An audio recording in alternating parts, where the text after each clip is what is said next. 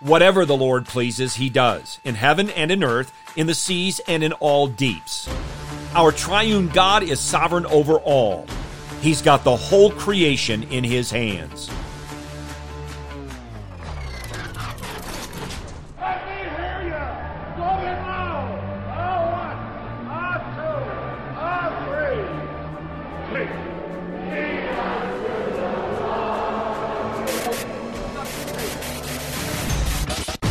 Welcome to In the Bullpen Up and Ready, a ministry of developing contenders. The call has come. You need to get up and ready now. And look who's coming up. High fly ball into right field. She is gone. Francis Turretin wrote this about Yahweh's sovereignty, providence, and second causes. These two things we derive most clearly from the Scriptures that the providence of God concurs with all second causes, and especially with the human will. Yet the contingency and liberty of the will of man remain unimpaired.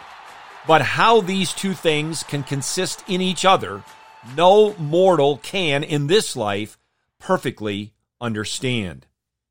Keep those words of Turretin in mind as you hear these words of God, words found in 2 Chronicles chapter 18, verses 18 through 22. Micaiah said, Therefore, hear the word of the Lord. I saw the Lord sitting on his throne, and all the host of heaven standing on his right and on his left. The Lord said, Who will entice Ahab, king of Israel, to go up and fall at Ramoth Gilead? And one said this, while another said that. Then a spirit came forward and stood before the Lord and said, I will entice him. And the Lord said to him, How? He said, I will go and be a deceiving spirit in the mouth of all his prophets. Then he said, You are to entice him and prevail also. Go and do so. Now therefore, behold, the Lord has put a deceiving spirit in the mouth of these your prophets, for the Lord has proclaimed disaster against you. A.W. Pink wrote, So far from God being under a law of right, he is a law unto himself, so that whatsoever he does is right. And woe to the rebel that calls his sovereignty into question. I sandwiched our text with the quotes from Turretin and Pink to guard us from going places we shouldn't go as we look into what this passage teaches. Now, the background is this Jehoshaphat, king of Judah, went to visit Ahab, king of Israel, and they discussed going to war together. Jehoshaphat should have ended the conversation at that point in time, but he didn't. But we do have to give him some credit. He did tell Ahab that they ought to inquire of the Lord first.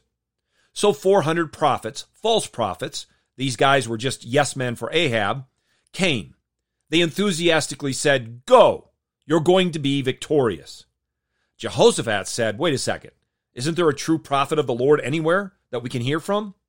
And there was, Micaiah. But Ahab did not like him at all. Why? Because he wouldn't declare, like the false prophets, what the king wanted to hear. Micaiah was going to declare the word of the Lord. And as Micaiah is brought, he is told in no uncertain terms that he ought to get in line with the other prophets. But not only did Micaiah tell the king not to go to war, he didn't agree with the 400 false prophets. He also related the truth of how it was the 400 men encouraged the king to go to war and told them that he would win.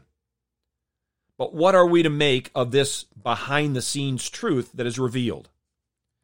Well, whether the prophets received the deceiving spirit from the devil or a demon, God was in complete control. And the 400 men, along with King Ahab, were in complete rebellion. God is sovereign and man is responsible.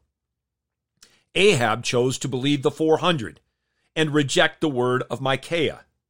And he did so because he was bent on pursuing his desire. And he did so even after the truth was declared and explained to him. What a contrast between King Ahab and Micaiah. Micaiah was uncompromising in his obedience to Yahweh, uncompromising even though it meant standing alone. One man hated truth, the other loved it. One man went with the crowd, the other stood alone. Are you more like Ahab or Micaiah? Get your eyes up, fixed on Jesus, the author and perfecter of faith, and be ready to deny yourself, take up your cross, and follow him.